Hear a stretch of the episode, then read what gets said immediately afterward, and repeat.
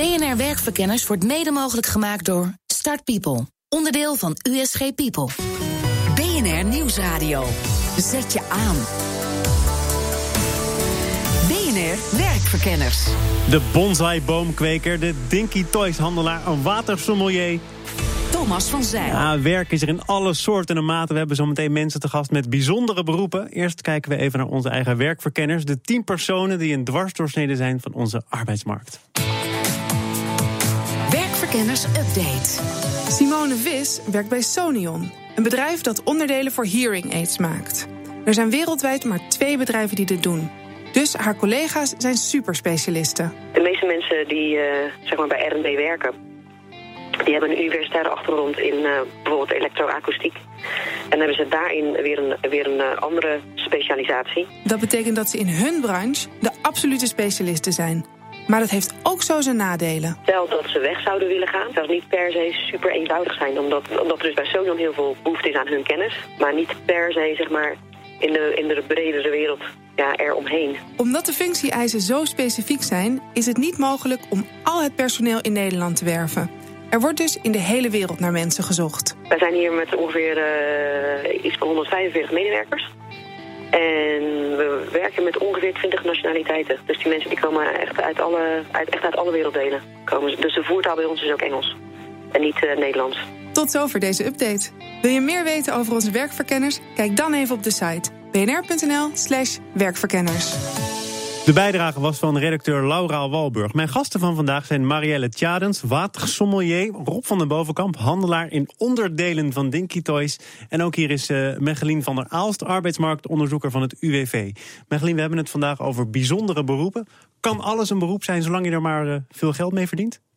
Als je er geld mee verdient, denk ik. Er zijn een aantal uh, beschermde beroepen, vooral in de medische wereld... maar voor de rest kan het allemaal, denk ik. Dus kun je ook zomaar watersommelier worden, Marielle? Maar natuurlijk. Ja hoor, ja. Geen enkel probleem. Voor de mensen die niet elke week bij een watersommelier op bezoek gaan, wat doe jij? Dat is heel breed. Wat ik doe is, ik probeer mensen te vertellen en dan... Uh, uh, als ik het neerschrijf, is het altijd wel grappig. Want dan zeg ik wat in hoofdletters en R in hoofdletters. Dan maakt het weer water. Ja, ja. Wat er te vertellen is. Zo breed mogelijk.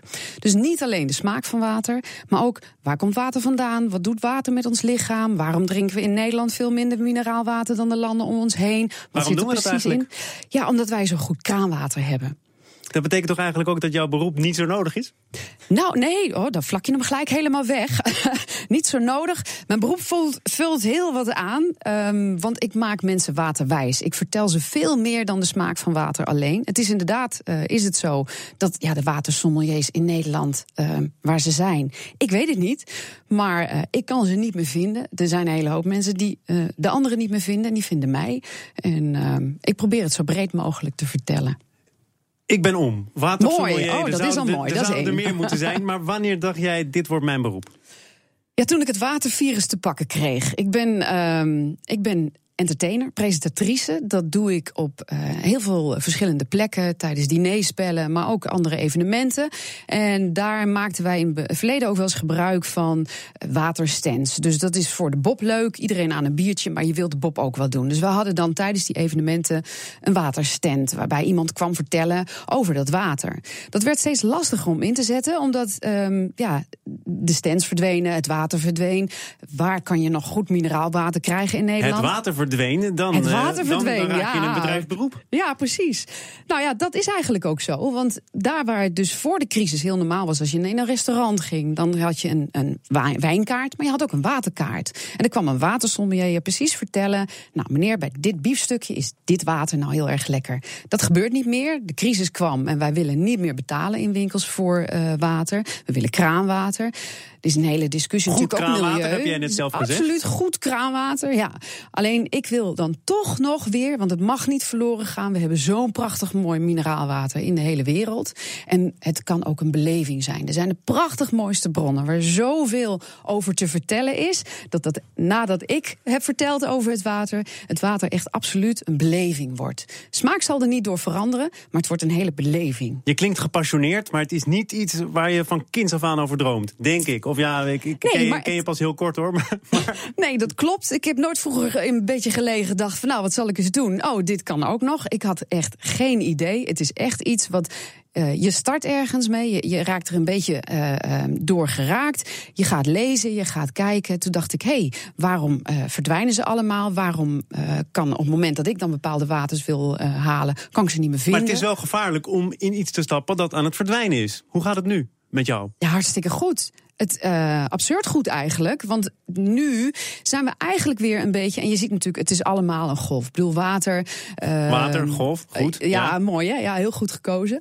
Maar dat is, je, je, eh, we zagen het in de tijd. De Romeinen, hè, die, die spandeerden natuurlijk, die hebben het uitgevonden, het mineraalwater. Nou, toen kwam het christendom, die zeiden allemaal van, oh, dat kan allemaal niet. Wat jullie daar doen bij die badhuizen, dat moet allemaal niet. Toen verdween het weer, zijn ze water gaan exploiteren. Nou, in Nederland kwam het kraanwater, de hele discussie. kwam ook nog eens een keer de hele crisis eroverheen. En toch, heel langzaam zie je weer dat mensen best wel bereid zijn om ook eens wat anders te doen. En dat samen met dat hele waterpraatje en het water wijs maken. Want ik neem ook in het hele verhaal mee wat eigenlijk de milieu doet met al die flessen, die plastic. Ja, over milieu gesproken, we gaan even naar de auto's. Ja. Dinky Toys. Want eh, de woorden van Marielle, ja, dat is niet iets waar je als kind van droomt... om mensen waterwijs te maken. Ik kan me voorstellen als je handelt in Dinky Toys... dat het wel iets is dat je al heel lang in zijn greep houdt. Ja, natuurlijk. Want eh, daar, eh, tenminste op mijn leeftijd werd je met Dinky Toys eh, grootgebracht. En ja, omdat ik natuurlijk zelf al Dinky Toys verzamelaar... of autootjes, miniatuurauto verzamelaar was. En toen eigenlijk mijn werk niet leuk vond... ben ik op zoek gegaan om... eh, Nee, er moest wel geld op de plank komen. Dus moest Hoeveel wel durf is daarvoor nodig? Want eh, u was eh, leraar Nederlands, professioneel muzikant... allemaal beroepen die we kennen, die misschien ook wel wat opleveren... en dan toch kiezen voor hobby.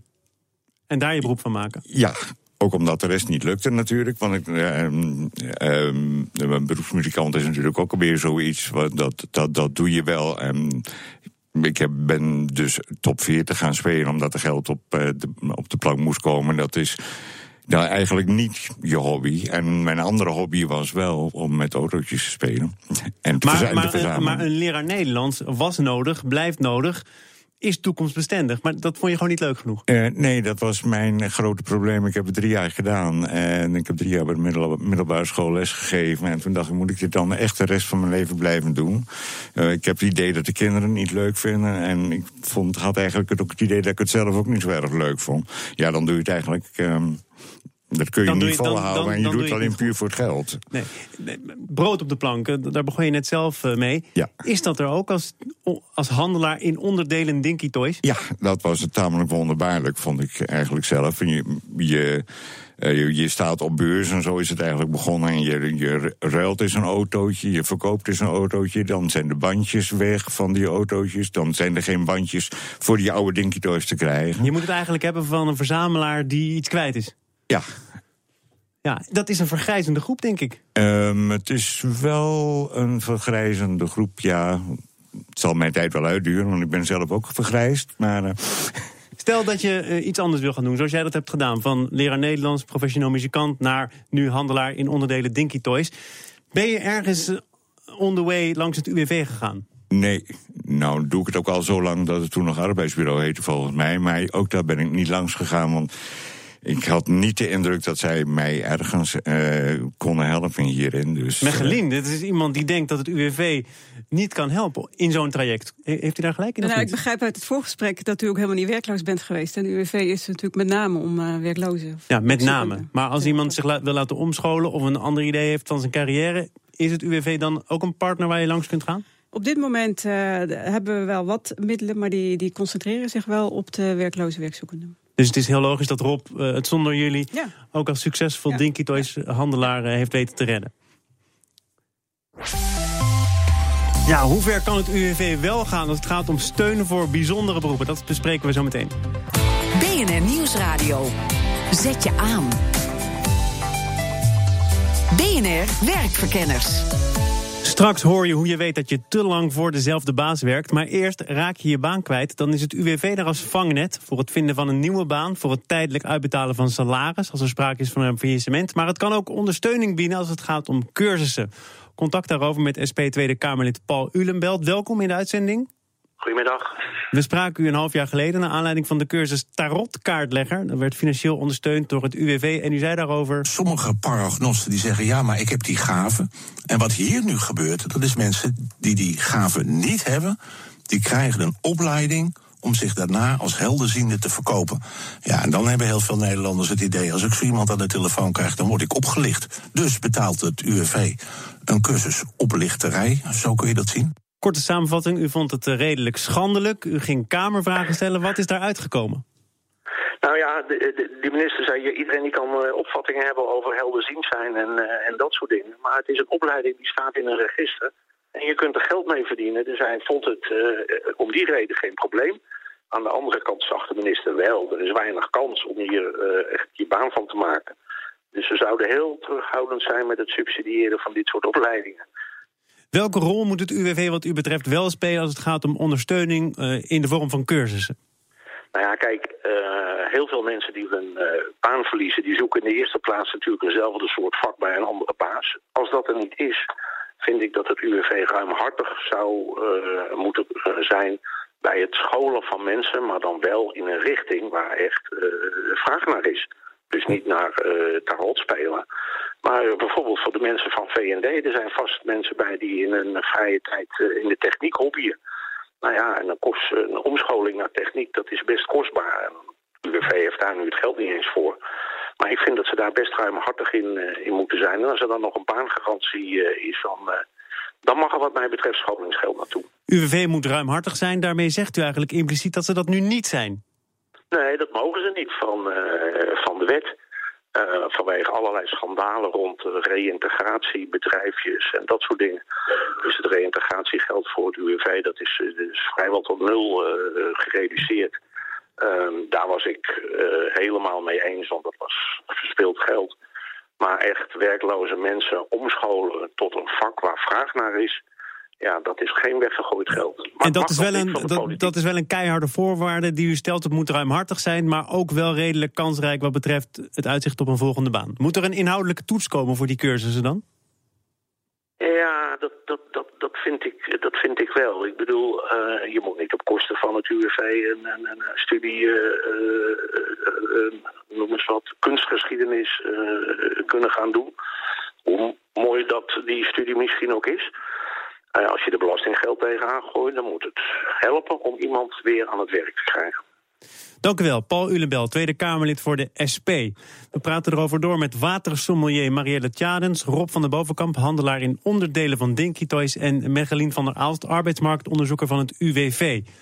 Het reïntegratiebudget van het UWV dat is weggegooid geld. Dat heeft meneer Ulenbelt net gezegd. Hoe, hoe kijk jij daarnaar? Nou ja, we hebben, we hebben inmiddels al veel minder uh, reïntegratiebudget dan dat we hadden. Maar binnen de grenzen die we hebben zijn er wel een aantal dingen die we doen. En er wordt ook, uh, zij het op kleine schaal, in de regio's wel geschoold in de techniek. Wij proberen samen met werkgevers in regio's scholingsprojecten op te zetten voor werkzoekenden. Ik kan een voorbeeld geven. Er is een uh, project verder in techniek in de Achterhoek. Waar steeds hele kleine klasjes in een week of acht worden klaargestoomd tot CNC-verspaner. Dat is een beroep waar heel veel vraag naar is in, in de metaalindustrie. En er zijn uh, de afgelopen tijd bijvoorbeeld 70 mensen geschoold. En die zijn aan het werk gegaan uh, als CNC-verspaner. Dus datgene wat Paul Ulenberg bedoelt, ja. dat gebeurt ook eigenlijk. En u zegt, meneer Ulenbelt, ook er zou een inhoudelijke toets moeten zijn. Ik begrijp dat het in de praktijk misschien wel niet eens nodig is... omdat er sowieso gekeken wordt, is er een match? Maar zou dat goed zijn om dat wettelijk nou vast te leggen? Wij, wij doen twee dingen. Aan de ene kant uh, proberen we dus die scholingsprojecten... waar dat kan, samen met werkgevers in de regio op te zetten. Dat zijn vaak kleinschalige dingen. Daarnaast is er de regeling scholingsvoucher. Er zijn uh, vorig jaar uh, ruim 9000 scholingsvouchers verstrekt. Dus heel veel, ook op het gebied van techniek, beveiliging. Dus echt wel uh, beroepen waar kansen zijn. Er zit een hele procedure achter, waarin wel gekeken wordt van leidt het op tot, uh, tot uh, kansen. Waar liggen die kansen? Hebben jullie daar een ranglijst van? Houden jullie dat um, nauwgezet bij per regio? Ja, die kansen die zijn natuurlijk op zich voor iedereen verschillend. Want het hangt heel erg van je talenten samen. Maar we kijken wel waar bijvoorbeeld moeilijk vervulbare vacatures zitten. Nou, die zitten voor het grootste deel in de ICT en inderdaad in de techniek. Aan, aan echt specialistische vakmensen, monteurs. Uh, in de industrie. We horen steeds vaker uit de bouw weer dat het lastiger is om mensen te vinden. Dus dan heb je het om metselaars, tegelzetters, voegers, stijgerbouwers. Ja. Maar ook buiten de techniek wel, hoveniers, transportplanners. Marielle en Rob zijn allebei ondernemer, maar watersommelier en handelaar in onderdelen Dinky Toys. Ik blijf dat toch maar volledig zeggen, Rob. Doe mij. Stel dat iemand met zo'n wens bij jullie langskomt. Hè. Nu gaat het om ondernemers, maar iemand ziet daar zijn passie in en heeft er ook de talenten voor. Kunnen jullie dan wat doen? Ja, dat, vanuit die regeling scholingsfoutjes weet ik dat niet. Ik ben arbeidsmarktonderzoeker. Ik sta te ver weg van die regeling scholingsfoutjes. Hoe dat in individuele gevallen wordt beoordeeld, weet ik niet. Maar er, zijn, er is een, een, een, een toetsingsmanier voor. Er wordt gekeken, zijn er vacatures voor? Maar goed, ik begrijp dat jullie allebei zelfstandigen uh, als zelfstandig aan de slag uh, zijn. Dan wordt er waarschijnlijk weer anders gekeken. Maar hoe dat precies in dit soort individuele gevallen zou worden beoordeeld, dat kan ik niet zeggen. Marielle, van wie heb jij ondersteuning gehad in jouw lange weg richting het water wegwijzen maken van mensen? Ja, alles wat ik zelf kon vinden eigenlijk. Dus dat is, dat is internet, dat is praten met mensen, dat is zoeken naar dingen. Er is niet iemand die op mij af is gestapt en heeft gezegd: Nou, kom maar hier met je handje. Ik neem jou mee en ik breng jou daar waar jij wil komen. Dus maar wat ik, wat ik wel wil zeggen, want wat ik nu hoor, is: ik hoor het woord kansrijk en wanneer het kansrijk is.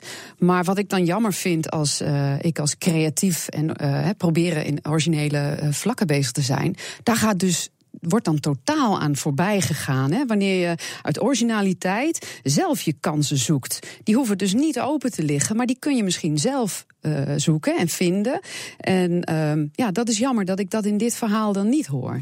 Nou, kijk, want dat is denk ik jullie kracht. Dat jullie een, uniek gat in de markt uh, hebben gevonden daarmee wil ik niet zeggen dat dat niet kansrijk is. Alleen wij kijken wat meer vanuit uh, de, de, grote lijnen, omdat we mensen willen adviseren op het moment dat ze werkloos zijn. Maar kun je die creatieve, originele ideeën een plek geven in een misschien gestructureerde wet of een gestructureerd programma waarin dit toch ook een kans krijgt? Of is dit zo klein, zo marginaal, hoe creatief en goed ook, om daar ook echt vanuit te kunnen gaan? Nou, weet je, je hebt altijd een beetje de, de, de, balans die je volgens mij moet vinden van, uh, nou, bijvoorbeeld dat verhaal waar eh, Paul Ulemer het net over had, van ja, het moet wel kansrijk zijn. Uh, en inderdaad, dat gat in de markt vinden. Um, maar goed, hoe dat in, in een regeling tot uiting zou komen, ja. Hoe maak je daar één groot scholingsfonds van? Hè? Want dat is op dit moment ook uh, in de mode. Minister Ascher heeft zich daarover uitgesproken. Stel je bent 30 jaar werkzaam in de retail en je ziet dat je kansen eigenlijk ergens anders liggen. Hoe maak je dan aanspraak op budgetten, op de scholing die ervoor zorgt dat je kansrijk blijft op de arbeidsmarkt? Nou, wat ik weet is dat uh, minister Asje ook weer een nieuwe regeling voor scholingsvouchers heeft aangekondigd. Dus die komt er al. Uh, waarin de, de leeftijdsgrens, want tot nu toe is het steeds dat je tenminste 50 jaar moet zijn. Uh, en die leeftijdsgrens wordt losgelaten. Dus die scholingsmogelijkheden die worden wel steeds breder. En dat onderzoek naar een scholingsfonds, dat moet volgens mij nog beginnen. Dat. Rob, hoeveel mensen hebben het jou afgeraden? Die hebben gezegd: Goh, je hebt Nederlands gestudeerd, je hebt toch een respectabele baan. Leer er maar mee leven, ook al is het misschien niet de liefde van je leven. Ja, nou klinkt je precies als mijn moeder. Hè, nou, ik hoop dat het een compliment is. Je had toch, je had toch zo'n fijne vaste baan en zo allemaal. En het is allemaal zo veilig en je gooit alle zekerheid weg. En dat was natuurlijk, je gooit inderdaad de zekerheid van een vaste baan weg. Maar het is gewoon verschrikkelijk leuk om, om, om iets te vinden uiteindelijk wat je helemaal uh, je eigen hobby is en waar je warm voor loopt. En dan is het ook helemaal geen werk meer. Dat maar hebben al die tegenwerpingen van mensen om je heen jou nog van dat plan afgehouden of hebben die jou geremd? Nee, want ik ben altijd al eigenwijs geweest. Dus, uh... Oh, je moeder heeft het uh, lastig gehad met je? Uh, ja, ook dat wel, ja, ja, ja, ja. Maar ja, want ik zei altijd, dat kan ik zelf wel en ik weet het allemaal zelf wel. Dus daarom was ik wonderbaarlijk genoeg ook um, blijkbaar geknipt om zelfstandig ondernemer te zijn. Omdat ik eigenwijs genoeg was. Marielle, is dat ook de les? Gewoon vasthouden in je plan als je er echt in gelooft? Ja, absoluut. absoluut. En doe vanuit passie.